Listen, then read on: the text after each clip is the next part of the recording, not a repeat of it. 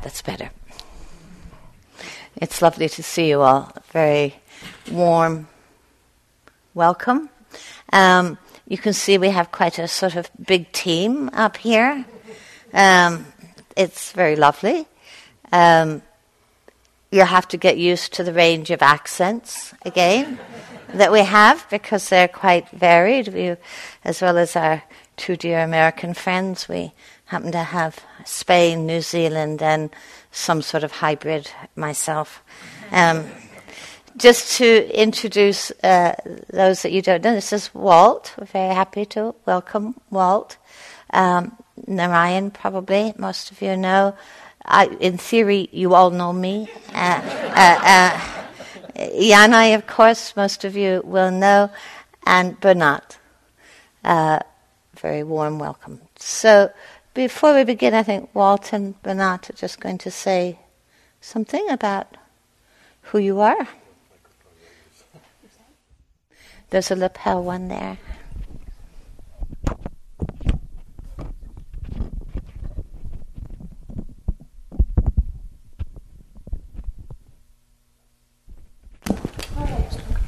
Hello. Sorry. okay. Sorry. Okay, can you hear me? Oh, yes.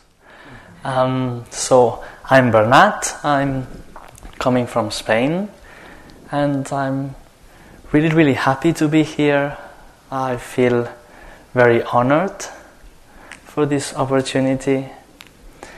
It's my first time at IMS, so there are new things. Um, and I'm really grateful to, to Christina for, for inviting me here to, to assist uh, in this retreat. Um, Christina, alongside with the other faculty at Bodhi College, are training a group of us to become Dharma teachers. And I feel really honored uh, to be part of that. Um, also, thank you to, to Yanai and Narayan and Walt for the for welcoming me, uh, welcoming me here, and also just in anticipation for everything I'm going to learn. So, um, so really looking forward to to sharing this week with you, and everything that I'm going to learn from you, and everything that I hope I can contribute.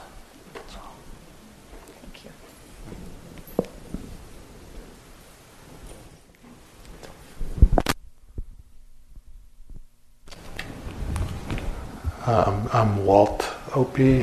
Happy to be here. Uh, thank you for having me on the team as well. And I look forward to learning a lot as with this um, teaching team of very esteemed uh, teachers who've been doing this for a long time, I know.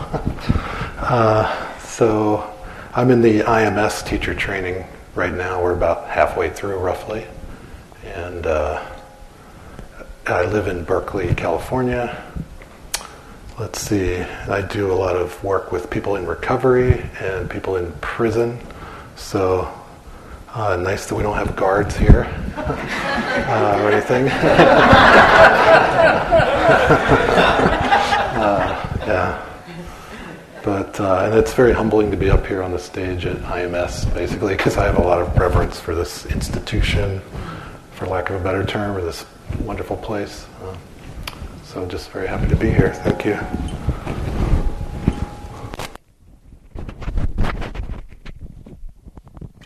Okay, so we won't keep you overly long tonight. I always feel the opening night of a retreat is a little bit of a strange phenomena because I know so many of you arrive kind of life tired, travel tired, you know, and you end up here and you get this deluge of information. And I could almost imagine if we asked you in the morning, you know, what did you hear last night? You go, I know they said something about, you know. So we'll try and keep it a little bit brief as best we can.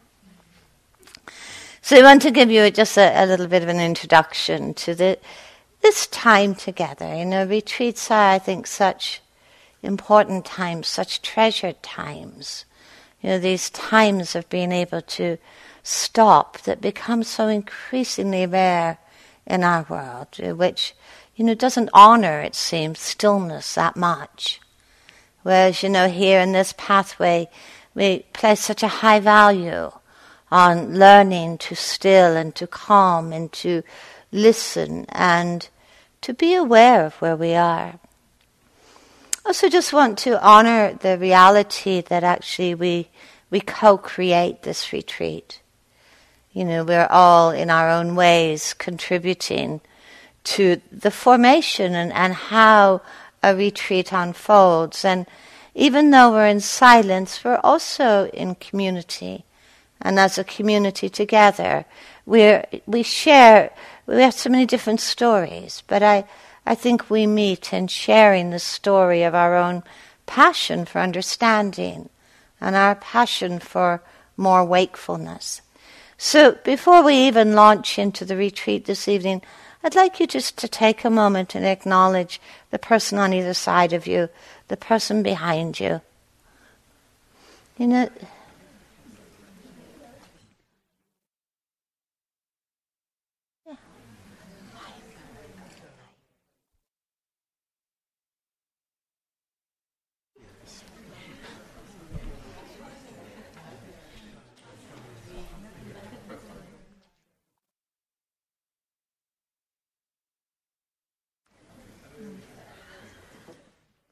Thank you. I, I, think it's just so important to, you know, as we go into silence, where we are still really, you know, crossing paths with so many others, and you know, the person on either side of you, they're your, they're your sitting partners for these next days. The person behind you, and you know, we, the ways that we support each other and contribute to each other's journey.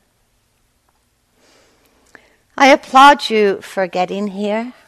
I actually know how hard that is for so many, how many arrangements have to be made in life just to carve out this week. And, you know, there's probably other people in your life who've also really contributed to you being able to be here. You know, I think, you know, in my life, you know, who's watering the plants, you know, who's watering the garden, you know, who's taking out the garbage, you know, who's who's doing the myriad things that actually make a life run. And so many of us, we have people at home who are doing all those things and more. So really recognizing as we practice here, we, we don't just practice for ourselves, we, we also practice in appreciation of all of those in our present and our past who have truly supported us. One of the first stories that we teaching stories that we inherit about the life of the Buddha is, is actually a story of renunciation. Where this young man found himself coming to face to face with you know, some very core existential human dilemmas of aging and sickness and death, the, the universal vulnerabilities that are part of all of our lives. And decided to leave the comfort and the familiarity of his life and to embark on a journey of, of seeking for meaning, seeking for freedom, seeking for something enduring. And yet, he, like all of us, never really knowing the outcomes, knowing that this pathway doesn't come with a guarantee certificate.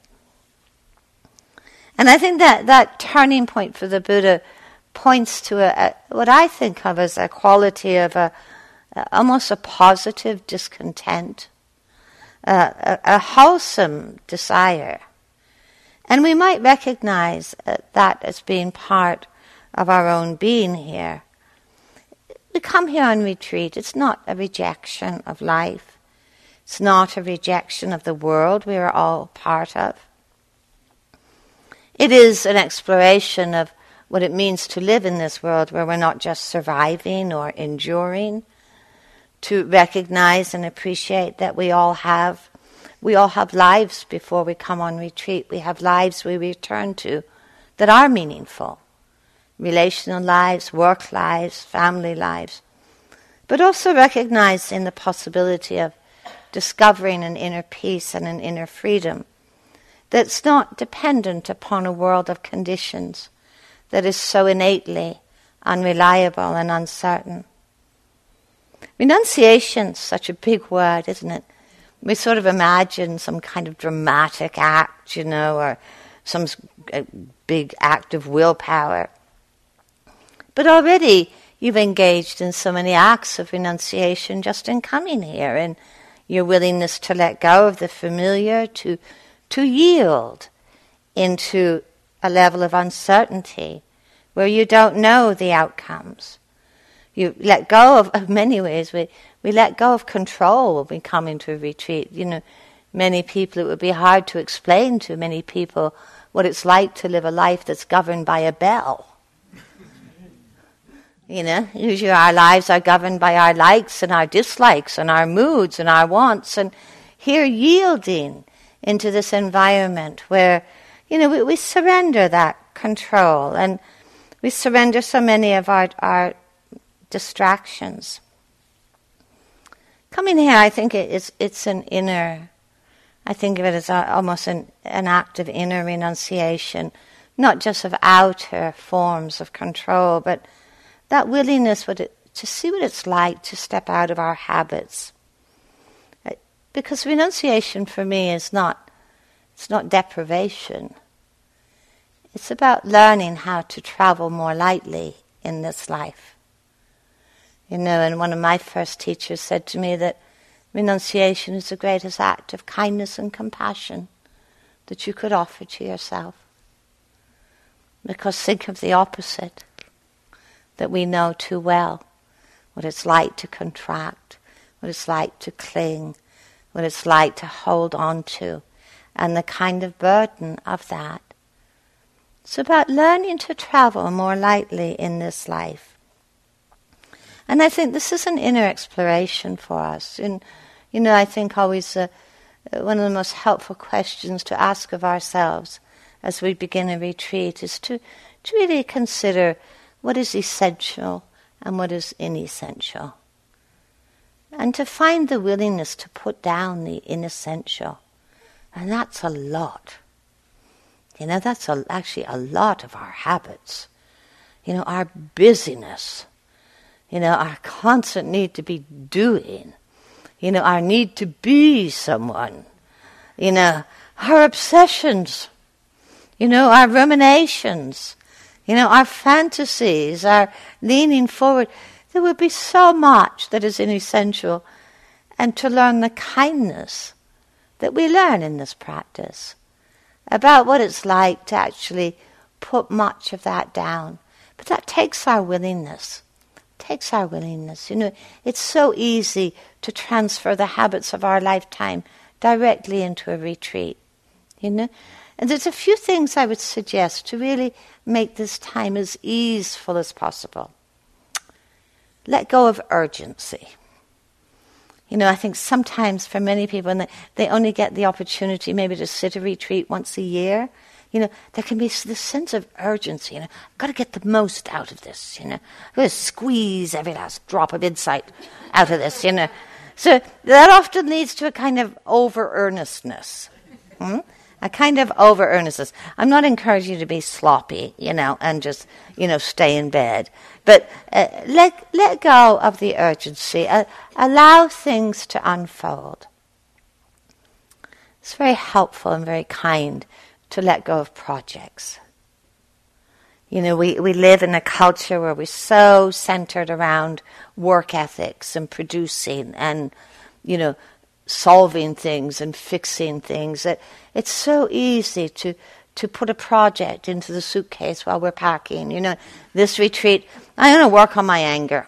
that's it. You know, this retreat, I'm going to work on my greed. You know, or you know, this retreat, I'm going to work on my sense of shame. You know, and and already we have a project that, in a way, doesn't allow us to be surprised. Doesn't allow us to really listen to to what arises and what arrives for us. So if you could do that and just have a sense of not knowing, you know, and and not needing to have a project and not needing to have an outcome at the end of the retreat, you know, that you've made every important life decision, you know, and, you know, you've sorted out your family issues and, you know, you know exactly what you're doing with the next 10 years, you know, and wh- whatever your project might, just let it go. Another thing that's really helpful to let go of are parallel schedules. Parallel schedules will keep you busy. If you don't know what a parallel schedule is, it means that you look at the schedule on the notice board and you say, well, that looks very fine for them. You know, but it hasn't factored in my coffee break, you know, or, or, you know, my walk in the woods, or, you know, my visit to BCBS, or, you know, all of these other things that I've got to fit into the day. You know, so I've, I've got to rearrange things to kind of make it work for me. Just yield. You know, it's so simple, isn't it? Just, just to sit, just to walk, just to show up for the moment. All that we're ever letting go of is what doesn't serve us well. You know what doesn't serve us well. So I really encourage you to, to simplify, simplify. In the busiest play, times of our lives, I think we dream of being in a place like this. But the human mind is so perverse, you know? And we end up in the place we dream of, and we're dreaming about getting out. You know? But think of this of the gift that this is to offer to yourself. You know how rare it is in our life. We can, we can shed so many layers and just be here, alive, wakeful, really endeavoring to understand what it is to be a thriving, creative, awake human being. And cultivate the essential, the capacities that we have for spaciousness, for calm, for attunement, for listening, for sensitivity, for compassion, for understanding. Let's remember really what brings greatest meaning to a human life. Hmm? And this is what is essential in the realm of the essential for us. So turn over to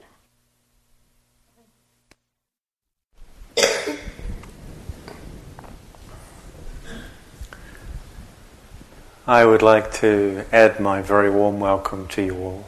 Um, it always uh, feels like a real privilege to be here at IMS and uh, feeling in this particular retreat the sense of a, a group of practitioners who are sort of established in the path and uh, not coming here sort of checking out to see if, although maybe for one or two, but I'm imagining for most of you this is no longer the, the, the part of the journey in which one sort of just sort of wondering whether this might be a good idea. But uh, actually made some degree of commitment or have some sense of engagement with a path and a practice that you recognize as truly wholesome, as truly beneficial. And uh, it was just interesting as we were given the list of people who were going to be here and uh, looking through for myself, seeing many familiar names, and here in the room, seeing many familiar faces. And also, we uh, were noticing the, uh, we were given the information as to um, how many days people have been practicing here, and it was it was again it was really inspiring to see how many people here have, have spent a lot of time practicing, and so in some ways, this kind of introduction of the opening evening is a little bit maybe less necessary than when I'm sort of sitting here thinking, hmm, some people it's the first time, or one, you know, maybe they're wondering, is this a good idea? And of course, there can be that moment when we come on a retreat having thought it was a good idea, knowing it's a good idea, and still something in us suddenly remembers, oh, actually, it's for real. Because there are challenges. It's not always easy to do what we do here, even if we're committed to it, even if we love this path and this practice, this teaching. And it asks something from us in terms of our own sense of care, our own sense of love, our own sense of being in touch with what we what we value, what what gives meaning, what gives value in our lives. And uh, as Christina was saying, that sense of, for me, that the sense of practicing that we're not just doing this for ourselves. That the process of inner learning, growth, development, and transformation is really part of a, a collective journey of transformation, of awakening that as a human community we are called to be part of and that we, I think, need very much to be engaged in. And our world and uh, the greater com- community of humanity really needs that uh, individual commitment that we each find and bring in a retreat such as this to our own greater possibility and potential. And so, one of the elements in this that I'd like to speak about a little is what it means to turn towards our own experience, to come into this kind of curious relationship with solitude and turning in to our experience without turning away from our life, from the world, and from the fact that we are deeply and intimately connected with everyone and everything around us. That we are touched and affected by, and we touch and affect this world and our neighbours equally. So, for me, what it means to, to come into the solitude of retreat is the sense of recognizing that within the very stream of consciousness and the very process of life that we are most intimate with, that we can be most intimate with, there is a possibility of discovering something universal that connects and, in a way, reveals our connection with everything else. And so, the feature of this retreat and retreats such as this at IMS at other times and everywhere where we, we, we have such retreats of, of being in silence. It's kind of interesting just to take a moment and remember that probably the first time we did that it was a bit strange. A bit like, what? Why? You know, can I? And, and actually not take it too casually in the sense of recognizing the potency of this particular element of the container. Silence is something that has been understood and employed in many different spiritual traditions, not just the Buddha Dharma, as something that has the capacity to facilitate and support a deepening of the heart and the mind, and opening more fully and consciously into our greater potential, our greater possibility. And so, although in one sense it's a, a renunciative act to enter into silence, to let go of speaking, in another way it's also a turning towards. Turning towards that deeper, we could say quieter, stiller current that flows within us as human beings. That is accessible or more accessible perhaps when we make some space from the, the words and the busyness with which we engage with language, with communication, and with information. Language that tends to kind of keep us focused in a sort of a, a looking at things and thinking about things as opposed to being intimate with them, with our experience and the communication in which, through speaking, of course, many wonderful things come, and it's there's going to be plenty of speaking here, even within the silence. For starters, we'll be speaking, as you know well, and there will be also opportunities for, for speaking in small group and individual interviews. So it's not that there's something that we are rejecting about speech, but the, the realm of engaging in communication whereby we're often trying to somehow establish or prop up a particular sense of who I am or who I am not.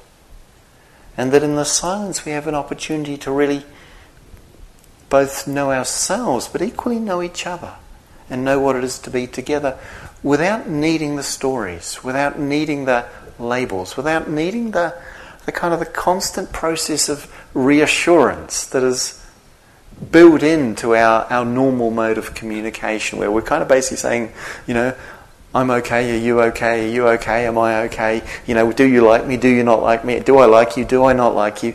And that whole thing that actually there's something about just taking a shared baseline of our humanity. And it's like, oh, amongst a group of people who are interested to do what we're doing here, we can kind of trust that basic level of goodness and that basic level of care that allows us then to not have to check out and not have to not have to check out each other and also not have to feel like we're being checked out by everybody else.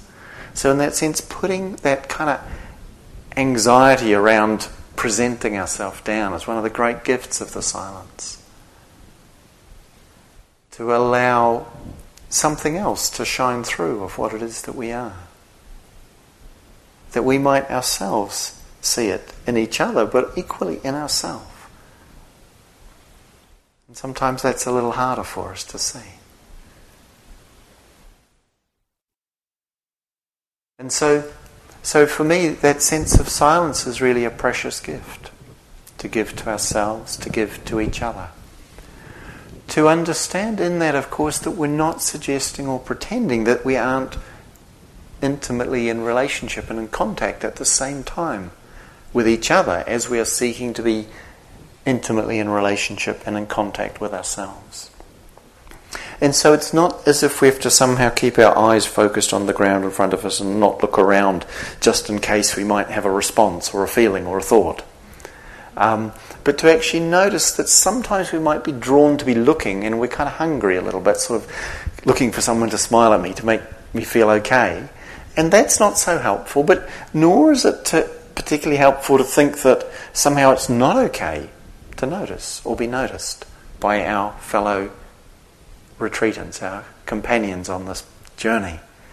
And so, if it should be that you are looking around, or not so much looking around, but you're looking with your eyes are open, and you see someone, it's okay. If they see you too, it's okay. If they smile, it's okay. If they don't smile, it's okay. So we're not setting up a set of rules here about how you must or must not be, but really inviting, and one of the elements of the science is inviting ourselves to notice where am I coming from? What am I in touch with as I meet the world, as I meet the people around me, or don't meet them in the kind of normal sense, but just allow them to be and to do what they are doing, and equally allow myself to be and to do what I am doing. Again, there's a real gift in this. Just allowing ourselves to be, to be seen, to be not seen.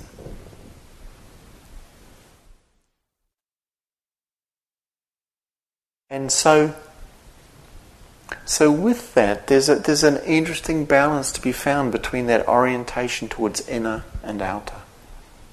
And I think in the, in the day-to-day world, we find ourselves very much drawn outwardly.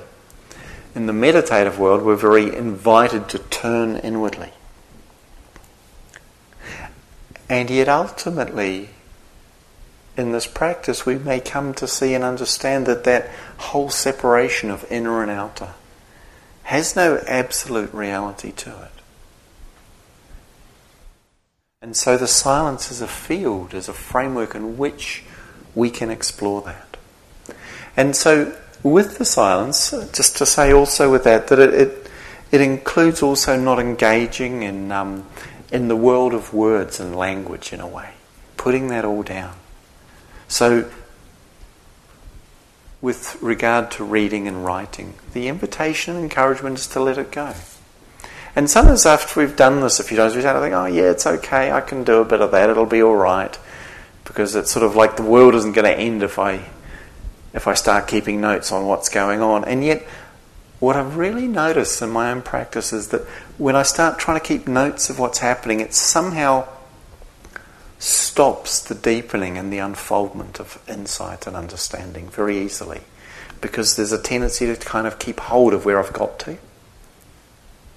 If it's just a note that's something that touched you, that arose in your own heart or mind, or that you heard in the teaching or saw outside, then it can be okay to just put a few words on paper. But for most of us, I find I really wish to give the strong encouragement to say, Actually, we don't need to do that.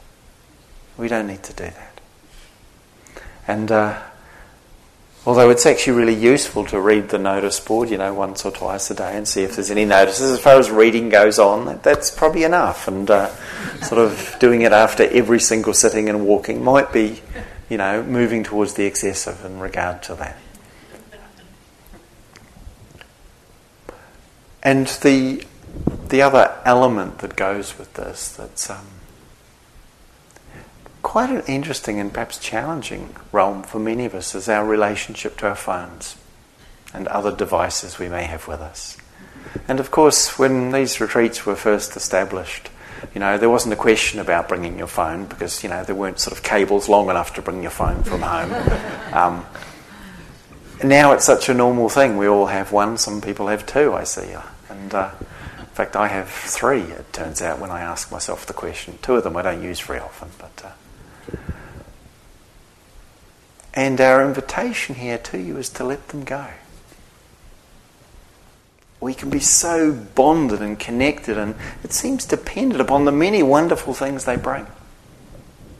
And often they can be great servants for us, great tools but they can also become the subject of a degree of dependence and possibly even addiction. And so, as I, when I was saying, when we started retreats, if phones had existed, they would have, the rule would have been just don't bring them anywhere near here from the beginning. But because it kind of grew slowly, it kind of happened that suddenly they were here, and then we had to think, well, what do we do? So, okay, they come here.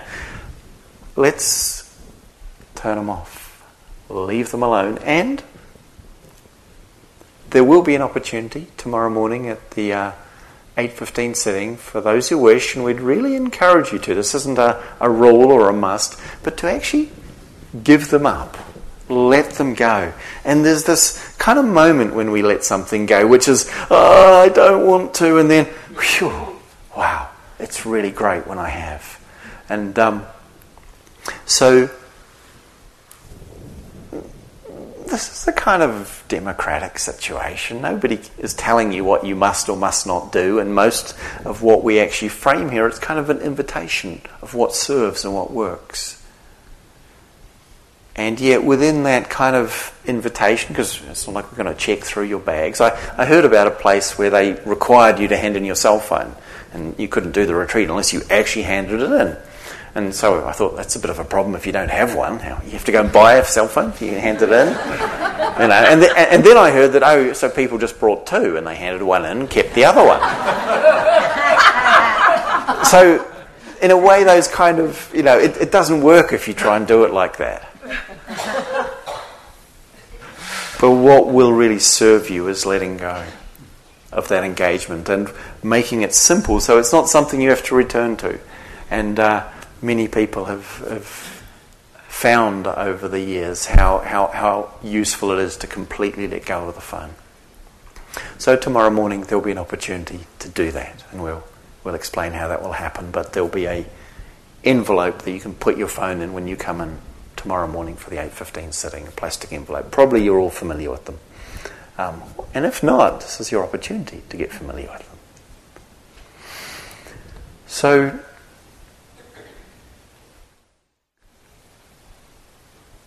I think I'll just uh, want to conclude with expressing my wish for this time that we have together, that this time be for your for your deep well-being. All of you, of us, of everyone here, that this time really serve what it is we most care about and value. And that what we engage in here also truly contribute to the well-being of our world and all of life that we share this world with. And I look forward to journeying with you and meeting with you along the way. Thank you.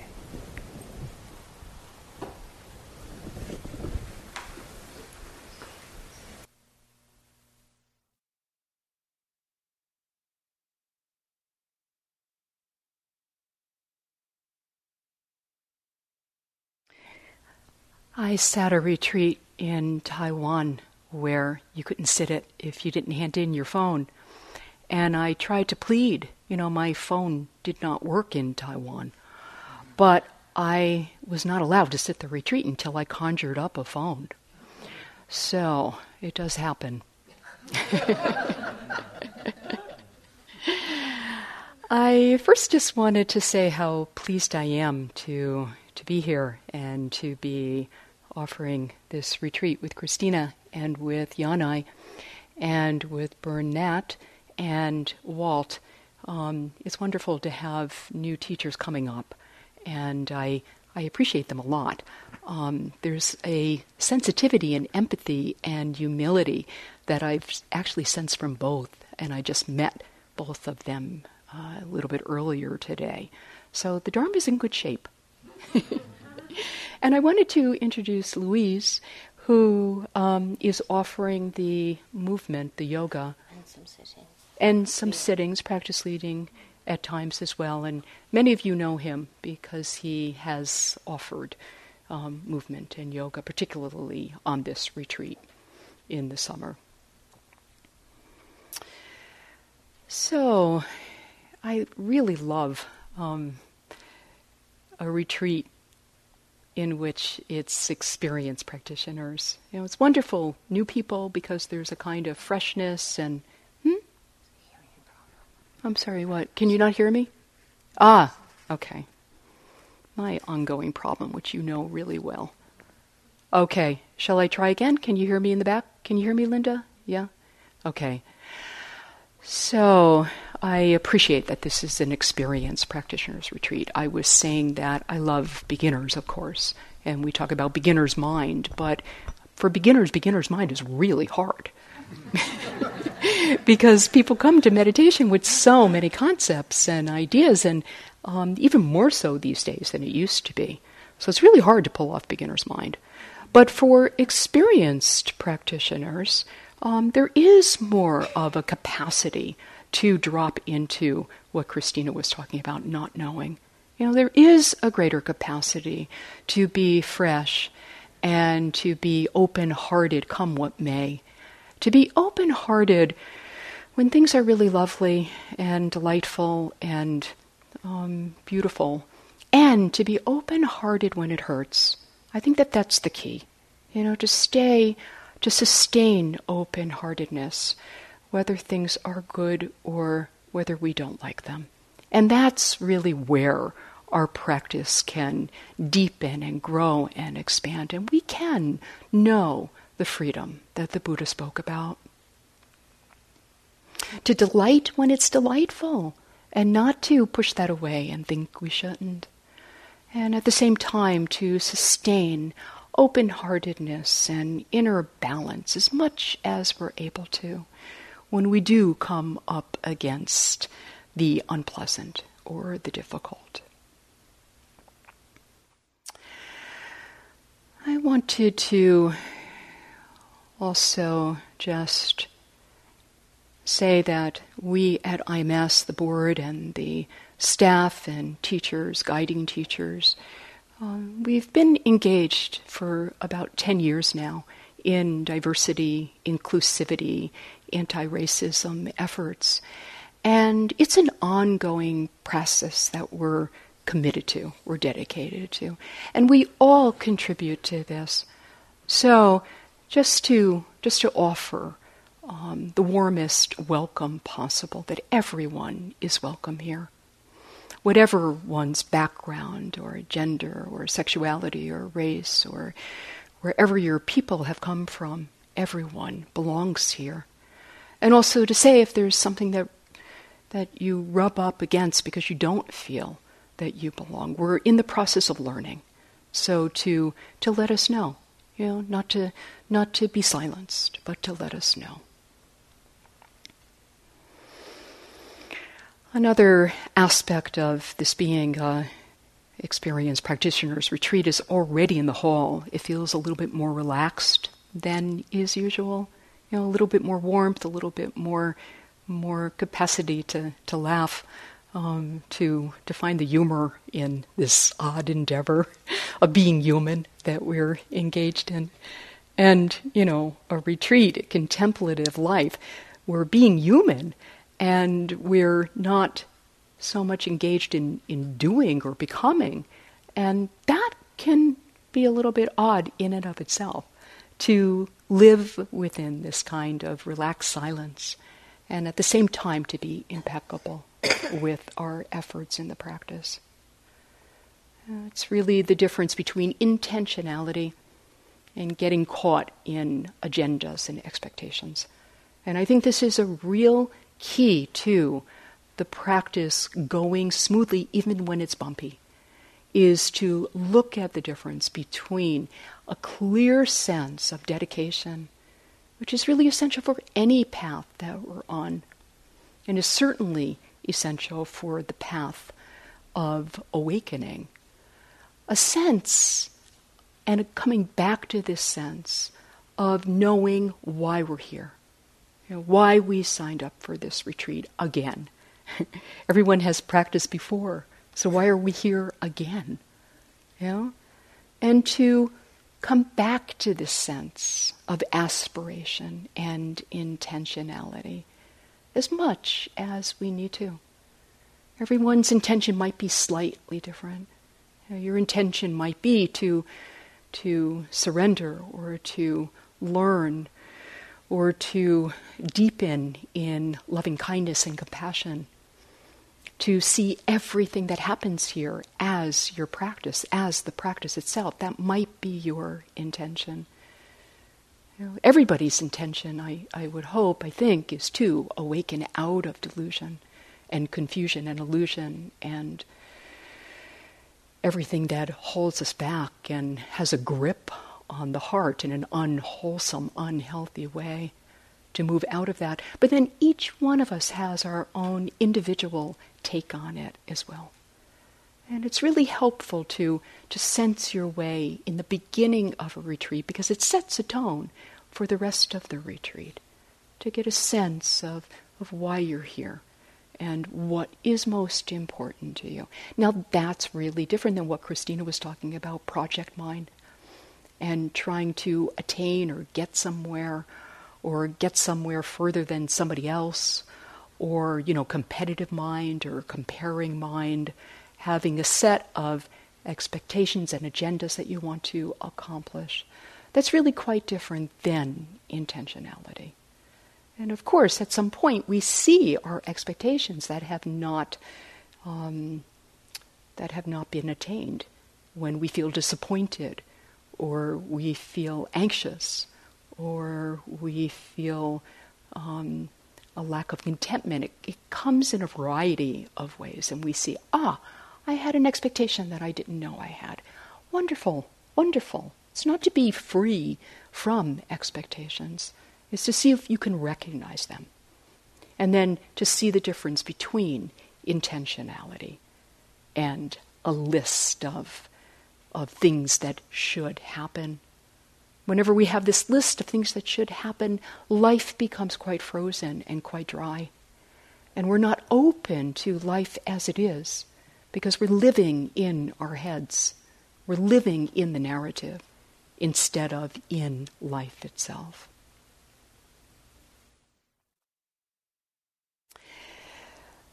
We begin retreats, of course, always taking and taking refuge, taking refuge in the Buddha, the Dharma, and the Sangha. And we begin retreats by particularly abiding and committing to the um, precepts, to the five precepts. I have the list of the precepts that um, Thich Nhat Hanh offers that I, I like most in terms of the different um, translations or ways of looking at the precepts. So, what I'd like to ask of you is as I read each precept, to see if you can listen very deeply and inwardly commit to the precept. You know, and as you know, sometimes you hear a precept and you think I got it down, and I don't need to hear that, and that's going to be a breeze.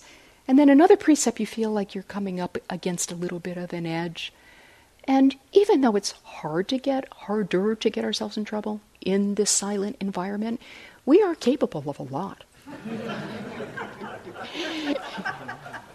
so to not hear this as something that you already have down, You know, to see if you can be open hearted while listening to the precepts and then doing your best to take it in as deeply as you possibly can, each one. So the first one, and I, I love the way Thich Nhat Hanh puts this, knowing how deeply our lives intertwine, because this is a way to live in harmony with one another.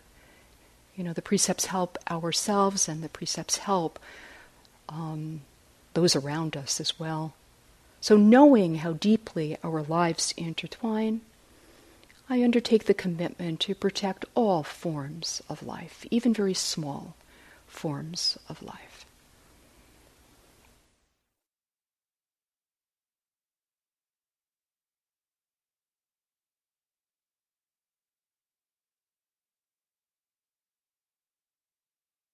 Knowing how deeply our lives intertwine, I undertake the commitment to only take what is offered to me.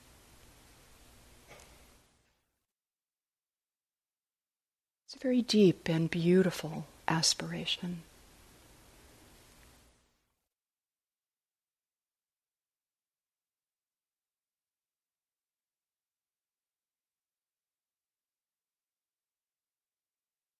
Knowing how deeply our lives intertwine, I undertake the commitment to protect relationships and to be celibate during this retreat.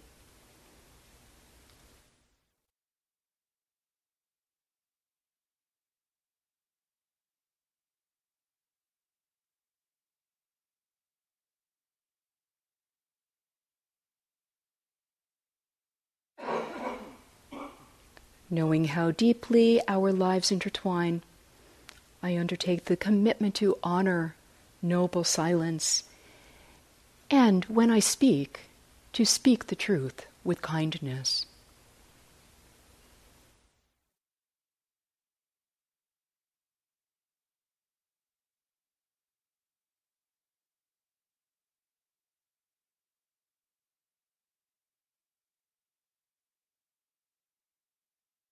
Knowing how deeply our lives intertwine, I undertake the commitment not to harm myself or others with alcohol or drugs.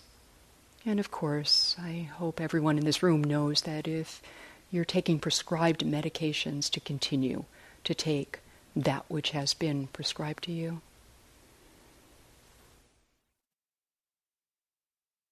Let it sink into the heart, these five ways of living together during this week. Let it penetrate.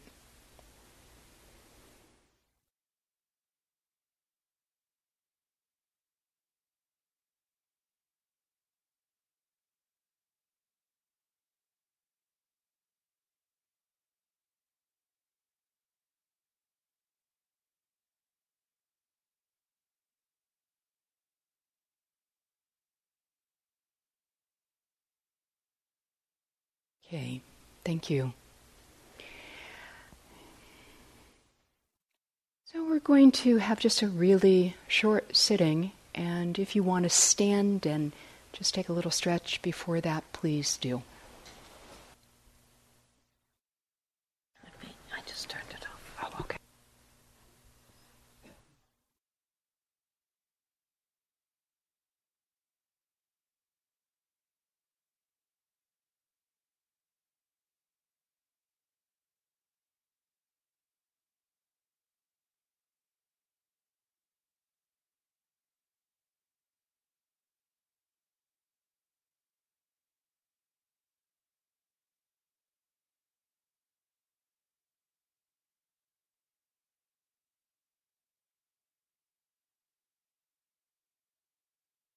Okay. So settling in.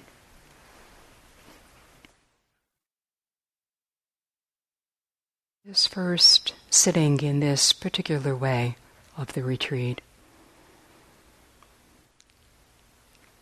Sitting with relaxation and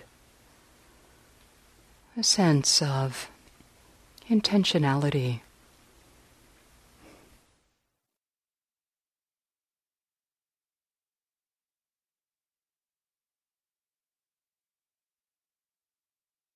Present.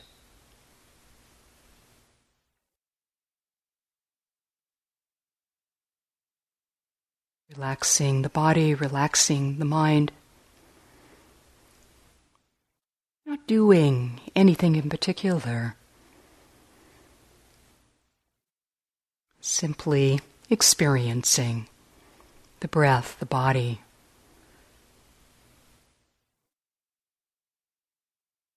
Breath body experience.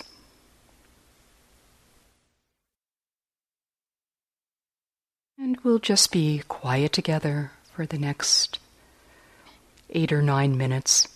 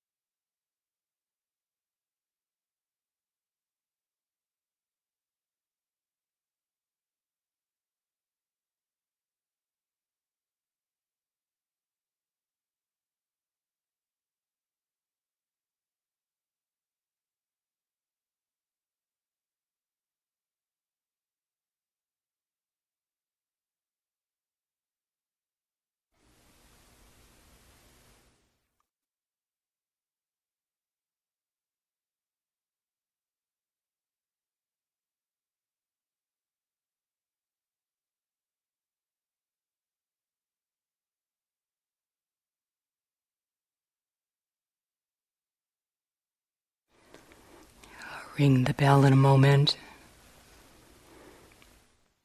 But before then, just to read you a short poem by Wendell Berry called What We Need Is Here. Geese appear high over us, pass, and the sky closes. Abandon, as in love or sleep, holds them to their way, clear in ancient faith. What we need is here. And we pray, not for new earth or heaven, but to be quiet in heart and in eye clear.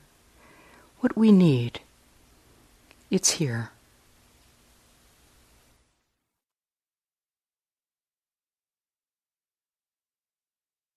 May all beings benefit from our practice this week. May we ourselves find ease of mind, comfort of heart. May all beings awaken, each in their own way.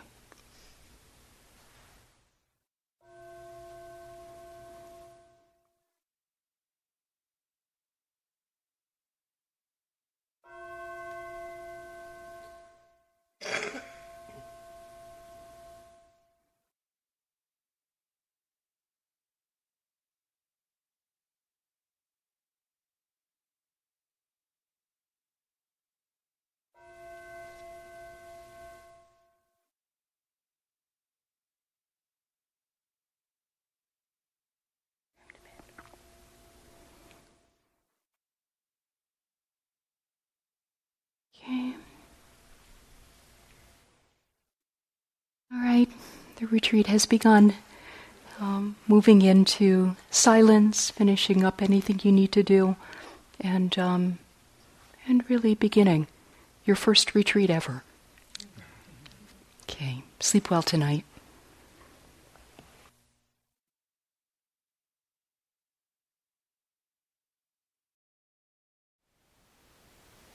Thank you for listening.